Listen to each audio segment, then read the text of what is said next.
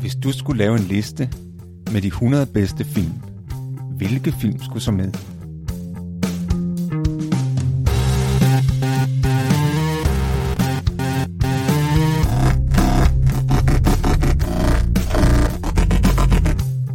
Hej, jeg hedder Morten. Og jeg hedder Thomas. Lyt med, når vi taler om vores liste med de 100 bedste film.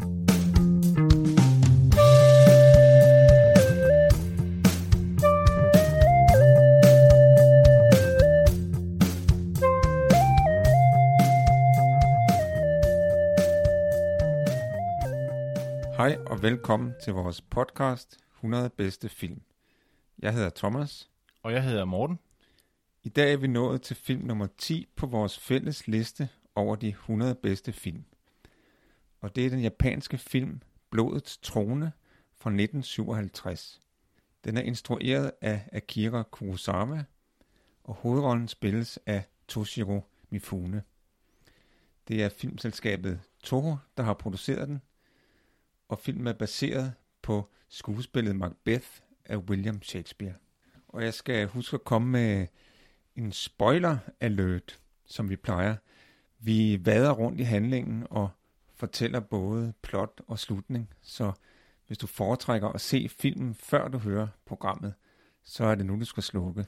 Filmen handler om Macbeth. Det hedder han ikke i filmen, der hedder han øh, Vasiro, som øh, er en krigsherre, der, øh, der får nogle profetier i forbindelse med, at hans herre og hans øh, medhen general har vundet nogle krige, og der kommer nogle profetier omkring nogle forfremmelser. Vi er jo tilbage i det feudale Japan, så, øh, så det foregår meget på, et, på, en, på en stor borg, flere borge, og vi er også ude i skoven, og vi har at gøre med, med det overnaturlige, og vi har at gøre med, med moralske valg, kan man sige, og han har en kone, som, som også er interesseret i, at han avancerer og, og får mere magt. Så, øh, så det er sådan kort fortalt filmens, øh, filmens handling.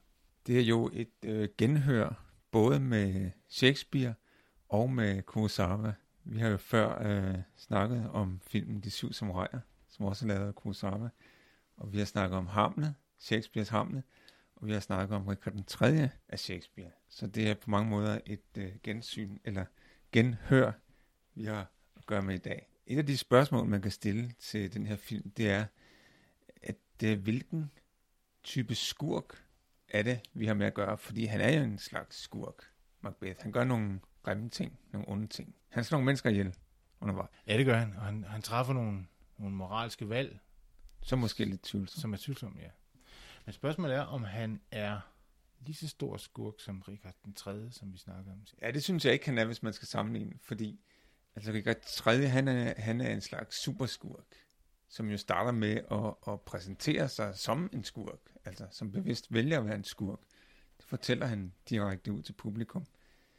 Um, jeg er ikke sikker på, at Macbeth opfatter sig selv som en skurk. Man kan sige, at han er jo øhm, han er en samvittighedsfuld skurk, kan man sige. Fordi hans samvittighed, og, og, og med samvittighed, så mener jeg faktisk, at hans kone er en, er en form for øh, hans samvittighed. Kan man ikke sige det, Thomas? Ja, eller, eller tværtimod, eller, altså hvis man ja, forestiller hun, os, øh, øh, der, der er en engel på den ene skulder og en djævel på den anden skulder, så er hun vel djævlen. ja, det er hun nok, ja. Hun, øh, hun, hun, når, han, øh, når han, for eksempel i, øh, i en af de første scener, der er det jo sådan, at han, han får jo, han bliver jo forfremmet.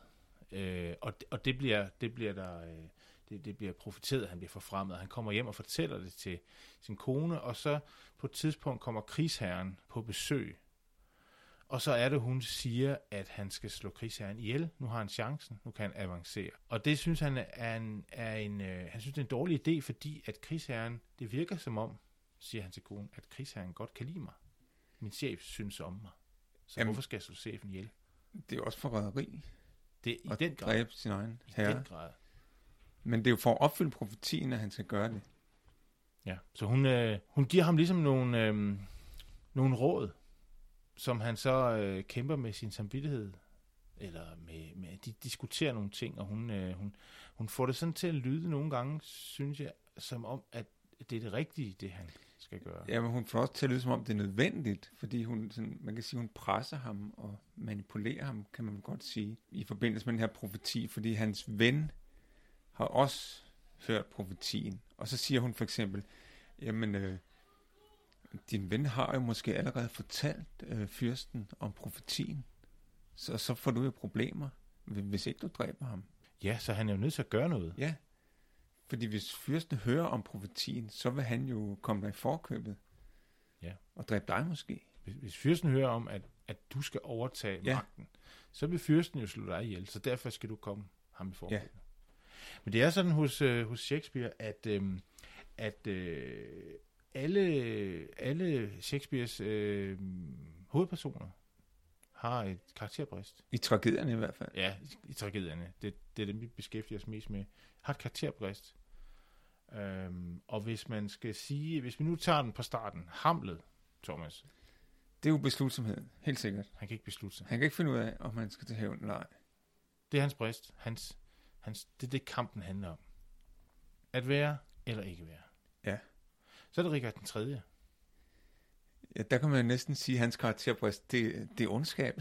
Det, der går bunden simpelthen ud af, af, af samvittigheden. Ja, han, han, har, Den ikke, han har ikke nogen... øh, Han siger det også lige, han siger det jo faktisk, at han, samvittighed, det er for, det er for kujoner. Ja, ja. Han, han oplever ikke noget moralsk dilemma i, Nej. i, i forbindelse med de onde ting, han gør. Det gør han ikke. Så det er måske nærmest sådan grådig, eller måske ondskab. Ja, i, nærmest i Magt, sin ja. reneste form. Ja. Han er, han er, han er Shakespeares superskurk, Ja, det er, Richard den 3. det er han. Dr. Doom, hvis det var, det var i Marvel-universet. Men øh, hvad så med vores ven Macbeth? Hvad er hans karakterbrist? Vil du sige, Thomas? Man kan sige, at det er ambition, Han har, ja. fordi at han er drevet af ambition. Han vil være kongen. Det er jo ikke som, ligesom Richard den 3., at han har besluttet, at han vil være en skurk. Nej, han har besluttet, at han vil være konge. Og de onde ting, han gør, de følger så den beslutning. Det er ligesom, det er ligesom han siger, at målet helliger midlet. Jamen, Nu, jeg har besluttet at være konge, så må jeg gøre det, der er nødvendigt. Hvad det så end er. Og der, er- der er sådan en beskrivelse, hvor han, hvor han nærmest sådan vader ud i en, i en strøm af blod. Ja, det i skuespillet er der i hvert fald den øh, metafor, hvor han siger, at om jeg står så dybt i blod, at, at det nu vil være lige så vanskeligt at vende tilbage, som at, fortsætte og gå over. Så han forestiller sig ligesom, at han står i en flod af blod, som han skal krydse. Og, og som han siger, jamen, jeg er nået så langt nu, jeg kan lige så godt fortsætte og gøre det færdigt. Så kan man diskutere, om, om det er en meningsfuld eller, eller fornuftig metafor. Fordi han forestiller sig ligesom, at det er noget, han kan overstå og blive færdig med. Jamen, der er bare lige, jeg skal lige dræbe nogle flere, så er det slut. Øh, der kan man jo godt stille spørgsmål ved, at jamen, er, det en, er det egentlig sådan, det hænger sammen? Er det, er det noget, han bliver færdig med? Fordi det ender jo selv, altså det ender jo galt, selvom han vælger at fortsætte. Ja, det gør det. Det gør det. Hvis vi skal snakke om profetierne og varslerne, dem er der en del af, og det er meget det, som, som, som øh, plottet er, er, er spundet op omkring. Øh, det starter jo, hvis vi, hvis vi starter helt fra starten, så, øh, så har vi jo øh, øh, det her, og det, det, det er noget, som, som vi, øh, vi tit ser i samurai-film. Der er ligesom sådan et strategisk øh, råd, der modtager budskaber fra de forskellige slagmarker. De er i krig, og der kommer en budbringer og fortæller om, hvordan det går i, de, i krigen omkring de forskellige fæstninger. Det, der så sker, er, at øh, Macbeth har besejret fjenden, og det har hans ven Banquo også. Nu holder vi os bare til Shakespeares navne på de her to. De har besejret fjenden, og øh, derefter bliver de forfremmet. Og så ser man, eller det, det får vi at vide, at de vil blive af krigsherren. Men så ser vi dem ride til krigsherren. Og på deres vej til krigsherren, der kommer de igennem en skov. Stor, labyrintisk skov, spindelsvæv skoven. Og herinde møder de en, er det en mand, en kvinde, en heks, klog mand, en ånd, det ved vi ikke rigtigt. Sådan en hvid skikkelse, der sidder i en hytte og spinder og synger en sang om livets forgængelighed. Og der bliver, der bliver de præsenteret for fire profetier, to hver. Og det er, at de jo begge to vil blive forfremmet, som følge af, at den succes, de har haft med, med at besejre og finde det her slag. Øh, og så er det for Macbeths vedkommende, at, at han senere hen selv vil blive fyrste. Og, og for Bankos vedkommende er det, er, at hans sønner vil blive fyrster. Så de får to profetier hver. Og den første går jo umiddelbart i opfyldelse, da de kommer til, hen til fyrsten og oplever, at de bliver forfremmet med netop den titel, som ånden har forudsagt. I Shakespeares stykke er det tre hekse. Ja, her er, det, her er det bare en enkelt overnaturlig figur. Og man kan sige, der er ikke i Shakespeare, er, det, er, er der, der er lidt mere skæg og ballade og humor. Det er der ikke meget af i den her film. Meget alvorlig film. Meget, øh, meget dyster. Og, og sådan rigtig japansk alvorlig. Ja. Som i, i, i, i øh, ja, man kan faktisk se det i mimikken i deres ansigter. Er, der, er de lagt i nogle, nogle folder, der, der, øh, der siger, nu sker der noget alvorligt. Der er ikke meget sjov ballade i den. Og, og profetierne kommer jo i to omgange. Fordi da, da først Macbeth han kommer i gang med at, at dræbe folk, både at dræbe øh, øh, fyrsten, og, og så, så skal han jo også dræbe nogle flere, fordi han, han skal for eksempel dræbe vagterne, fordi de skal have skylden, og så kan de så godt dræbe dem med det samme, fordi vi gider ikke at høre dem benægte, at, at det var dem. Ja. Så, så de bliver sådan nogle scapegoats. Og så skal han jo, han er også nødt til at dræbe dem, der, der er nogen, der mistænker ham, at det var ham i virkeligheden. Dem må han jo så også dræbe. Han skal dræbe, han dræber sin ven, Banco, fordi han er bange for, at han, han vil afsløre ham. Og han er også bange, og han vil også forhindre, at, øh, at hans profeti går i opfyldelse. Altså, at det bliver hans sønner, der kommer på tronen. Det skal det jo ikke være. Det skal være hans egen Macbeth, egen søn. Så det er lidt ligesom en snebold, der ruller. Der er flere og flere, han er nødt til at dræbe. Og så er det jo så, at øh, da han skal øh, stå for det, det afgørende slag, der kommer også nogen imod ham. Ligesom ikke gør den tredje, så opstår der en slags koalition. Der er nogen, der går imod ham. Øh, og så går han ud til heksene for at få et nyt råd eller en ny profeti. Og, og så er det jo, at, at de siger, at de opmuntrer ham, kan man sige, til at fortsætte i samme stil. Det, det er sådan ret der sådan, øh, dramatiske øh, eller voldsomme ting, der bliver sagt af de her ånder, han så møder. Ikke? Altså så siger de, øh, hvis du vil bygge et bjerg af lig, så byg det så højt som muligt. Og øh, hvis blodet skal flyde, så lad det flyde ud over alle grænser.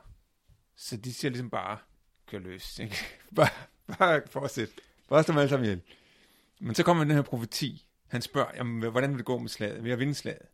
Og så siger de, først når skoven angriber slottet, slottet ligger i sådan en skov, de kalder æderkoppeskoven. Først når, først når skoven angriber slottet, vil du tabe. Så han er jo, han opfatter sig selv som usårlig, for hvornår vil en skov angribe et slot. Men den her skov er, spiller, sådan som jeg ser det, spiller en ret stor rolle i, i, øh, i, i stykket, fordi øh, det er filmet, når vi er i skoven, der er vi i starten, så rider de rundt og er faret vild. De er faret vild i skoven, og de er faret vild i togen. Og det kan man se ved, at at når de bliver, når de bliver filmet, så når de rider igennem skoven, så, er der, så ser vi nogle grene, der er ligesom et mellemled, og det tolker jeg sådan, at skoven opsluger dem, tager dem ind i sig, og, og ligesom driver dem. De bliver, jo, de bliver jo drevet af skoven ind til den her ånd, så de får den her profeti. På et tidspunkt, der siger Macbeth til sin kone, at jamen, jeg, skal, jeg bliver herre over, over borgen, og så lader jeg så øh, Bancrows søn være min efterfølger, fordi de har ikke nogen børn. Han har ikke nogen børn med, med, med Lady Macbeth. Men så siger Lady Macbeth, at jeg venter mig vores barn. Og så kan, så, så kan han jo ikke øh, rigtig lade en anden få, øh, øh, få lov til at, at, at forfølge ham, når han har en søn. Det vil, det vil være forræderi over for slægten. Men, men så sker der jo det interessante, at, at hvor han med den, sin egen profeti øh, forsøger aktivt at få den til at gå i opfyldelse, så gør han her det modsatte. Han, vil, han forsøger at forhindre, at Bankos profeti går i opfyldelse. Så det vil sige, han opfatter altså profetien som en mulighed eller som noget valgfrit. Det er en form for tag selvbord. Ja, ja. Altså ikke som noget, der nødvendigvis sker, men noget, man kan enten prøve at få til at ske, eller prøve at forhindre. Men, men det vi ser er jo, at alle profetier i filmen går i opfyldelse. Og sådan er det også i stykket i, i Shakespeare's Macbeth. Alle profetier går i opfyldelse. Så, så det virker som om, at, at man kan ikke sådan vælge, hvad man vil have til at gå i opfyldelse, eller hvad man vil forhindre. Der sker det samme, uanset om man prøver at få det til at gå i opfyldelse, om man prøver at forhindre det, eller man bare forholder sig neutralt og gør ingenting. Fordi det gør hans ven Banco, han tager det slet ikke så alvorligt med de der profetier. Han gør hverken eller. Men hans profetier går jo også i opfyldelse. Ja. Jeg kommer til at tænke på, at øh, god gamle Rabelais, gamle humanistiske øh, renaissance skribent, øh, har jo skrevet om de to store kæmpeslægter, Pantagruel og Gargantua. Og der er, der er jo, temaet er jo, øh, hvorvidt en af deres venner skal gifte sig. Det er det, det, bøgerne handler om. Nogle frygtelig lange bøger, meget morsomme. Og, øh, og der tager de jo afsted for at, at tale med et orakel. Da de kommer til det her orakel også, så står der en inskription, gammel græsk inskription over øh, døren, tror jeg det er, hvor der står, øh, at skæbnen fører den villige med sig, og den uvillige trækker den bare med. Så, så pointen er ligesom, at du kan ikke undgå din skæbne, du kan ikke undgå profetien. Uanset hvad du gør, ligesom med Bankrow, jamen så vil de her profetier gå i opfyldelse. Så spørgsmålet er, hvordan du ligesom lægger dig i selen til at modtage det, der skal ske med dig. Ja, altså man kan acceptere sin skæbne, eller man kan modarbejde den. Men øh, apropos tag selvbord, så, så har vi jo legnet op her. Jeg byder på sushi. Vi det vil også, ja. ja. Og der kan du simpelthen vælge, hvad du har lyst til. Og øh, jeg ved ikke, om du, øh, om du spiser med pinde, eller du Hvordan jeg foretrækker sådan en almindelig gaffel okay. og kniv. Jamen, det kan man. Øh, man kan spise med pinde, eller man kan spise det med... Det kræver lidt øvelse. Ja, det gør det. Og øh, så, så er jeg også lidt interesseret i, om du, øh, om du kan spise det her stærke wasabi. Åh, oh, ikke alt for meget. Nej, Jamen, det styrer man også selv. Hvad med, hvad med, øh, hvad med det her ingefær? Det går. Øh, det, ja, det, det, det, ja. det, det er gode. Det gør. Jamen, så er det bare at, øh, at, at, at tage fra. Imens øh, vi, øh, vi mesker os med sushi, så kan vi jo tænke over, om der er en forvekslingsscene. Jeg kan ikke komme i tanke om nogen forvekslingsscene i den her film, at, at det, det er jo længe siden efterhånden, vi har haft en rigtig forveksling. Ja, det, det er et punkt, vi, vi bliver ved med at tage det op. Men vi er nødt til at spørge. Fordi det kan jo være, der var, men der er ikke rigtig noget forveksling i det her. Nej. Men der er nogle spøgelser. Der er spøgelser, og det er der jo tit hos Shakespeare. Han kan godt lide spøgelser. Vi havde også et spøgelse øh, i Hamlet. Der var det jo Hamlets far, ja, der kom som ja. en spøgelse. Øhm, og vi havde spøgelser i Richard den 3. Der var det jo alle dem, han havde myrdet, der hjemsøgte ja. ham natten før slaget. Øh, og vi har sørme også spøgelser her i Macbeth. Eller vi har et i hvert fald. Vi har et. Der er en vi, scene, hvor de spiser apropos yes. sushi. Ja, hvor øh, de er jo til et selskab, øh, hvor øh, Banco også er inviteret. Men øh, Macbeth har planlagt at få myrdet Banco og hans søn, samtidig med, at han har inviteret ham. Men så er han jo nødt til at spille komedie, da så Banco ikke dukker op og siger, jamen det var da mærkeligt, at han ikke er kommet, og det var da ærgerligt, jeg havde glædet mig sådan til at se ham. Men så kommer han faktisk som et spøgelse. Så sidder han der pludselig. Og Macbeth han flipper helt ud, han bliver skræmt, og øh, kan slet ikke håndtere det, og begynder at tale til ham. De andre kan ikke se spøgelset. Nej, de tænker, Kun hvad sker med ham? Macbeth kan se ham, ikke? han sidder der. Og det er jo skide frægt, synes Macbeth. Det er skide frægt at komme der. Og det ender faktisk med, at han, han, han hisser sig op og siger, jamen, øh, jeg kan godt dræbe dig en gang til, hvis det skal være. Og så tror jeg, trækker sit svær. ja. Hans kone er nødt til at sige, at I skal ikke tage af ham, han er, han er bare fuld, og, og ja, ja, ja, ja, ja, slut festen nu, fordi han har drukket alt for meget. Det er meget pinligt. Ja, det er meget pinligt. Han afslører sig selv fuldstændig. Ja, det gør han. Han afslører, at han har, at han har fået ham dræbt. Ja. Ikke? Og, så, og så er der også uh, det morsomme scene her, at spøgelset gør faktisk, som han beder om. Fordi at da han siger, at det er en skam, han ikke er her, så kommer han så kommer som spøgelse. Ikke? Men da han så øh, flipper ud og siger, at han skal skride, så, så gør han faktisk. Så forsvinder han. Men så lidt senere, så siger Macbeth igen, ja, det er jo, han ikke er. Nå, så kommer han igen. Det, det, det, er en, det er en scene, der er lidt morsom i en film, der ellers er meget alvorlig. Ja. Der er lidt mere humor hos Shakespeare med heksene, for eksempel. Ja, det er der. de er, jamen det er der, og, og generelt er der humor hos, hos Shakespeare. Der er ikke så meget humor hos Kurosawa, og i det hele taget tror jeg, at humor og japansk kultur er anderledes end, end vestlig humor.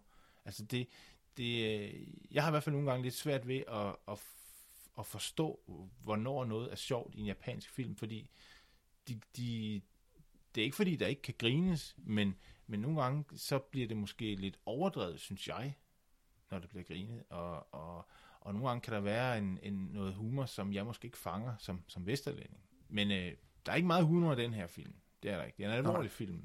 Og det er jo en film, som øh, jeg synes, vi så det også rigtig meget i, øh, i De Syv Samuraier, Kurosawa, da, han, øh, da, vi, da vi snakker om den.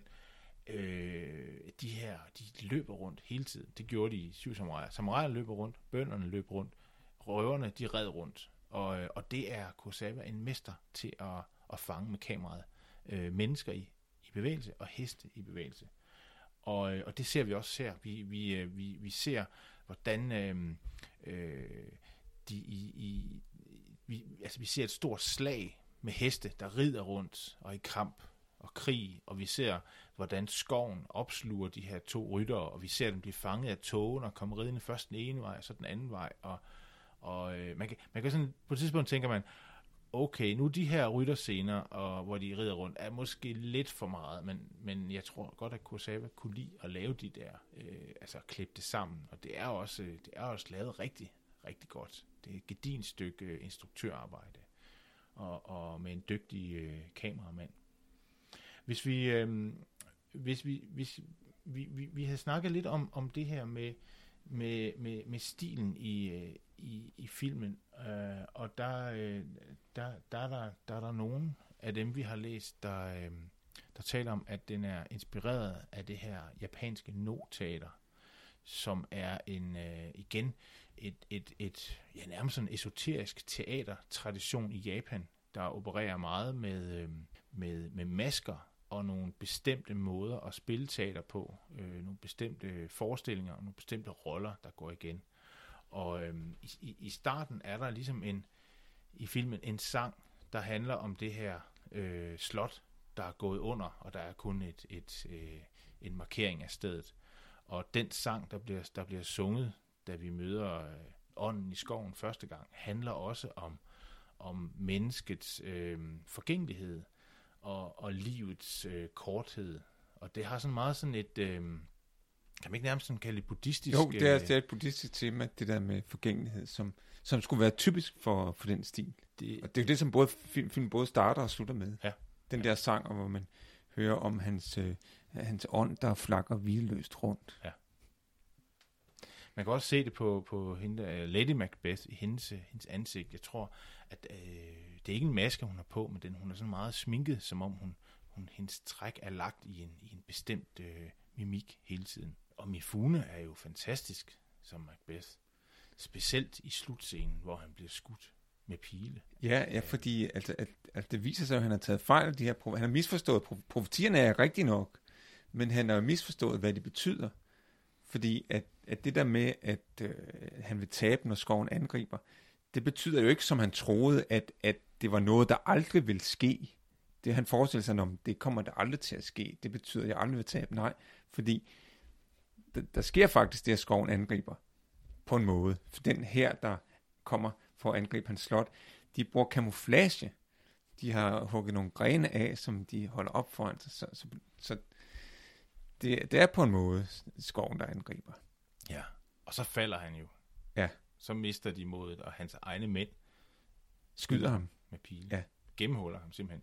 Og, og det, hvis vi sådan skal tale om, hvad, hvad er budskabet øh, i filmen, eller hvordan skal man fortolke den her film, så vil jeg, hvis jeg skal starte, Thomas, så vil jeg sige, at jeg læner mig op af nogle af de her kritikere, og en af dem siger, at der er ligesom en konflikt imellem naturen og mennesket i den her film. Mennesket med, med borgen, naturen med skoven, og de, de mødes ligesom i, øh, i, i en kamp, og, og den ene opsluger den anden, og det er jo så, det er jo så naturen, der opsluger mennesket, eller i hvert fald i filmen, fordi til sidst bliver han jo gennemhullet af, af pile, eller det er skovens træ, der ligesom tager Macbeth, overmander ham, lader ham gå til grunde, og, og vi starter, hvor vi, hvor vi sluttede med, at, at øh, der er den her øh, vindomblæste øh, markering af det gamle slot, Hallo engang et slot, og fortælling om Macbeth, der blev for, for magt, ambi- ambitiøs omkring magt og gik, øh, gik til grunde. Hvad synes du, øh, budskabet er? Altså, jeg, jeg ser det først og fremmest som en advarsel imod øh, magtbegær. Og, og jeg tænker på, hvis vi nu skal gøre det lidt aktuelt, og, og hvis vi nu skal sammenligne med moderne politikere, så synes jeg mere, at de ligner Macbeth, end de ligner Richard den 3. Fordi jeg tror ikke, der er så mange af vores politikere, der tænker om sig selv, at, at de er nogle skurke, som har valgt at være onde. Jeg tror netop, de er drevet af ambition. Altså, det, jeg vil gerne have, have magt, jeg vil gerne være statsminister eller den regering, og så må jeg jo så bare gøre det, der er nødvendigt for at nå det mål. Hvad det så end måtte være. Jeg må bare det følge spillets regler. Og hvis man vil opnå magt, så er man nødt til at gøre sådan og sådan og sådan. Så, som sige, deres øh, øh, uhederlighed eller øh, umoralske handlinger er jo, er jo igen udspringer en følelse af nødvendighed. Og ikke af, at de har, har et ønske om at være onde. På den måde synes jeg, at de kan sammenlignes med Macbeth, og, og, og der ser jeg stykket som, som en advarsel mod at ville magten for magtens skyld.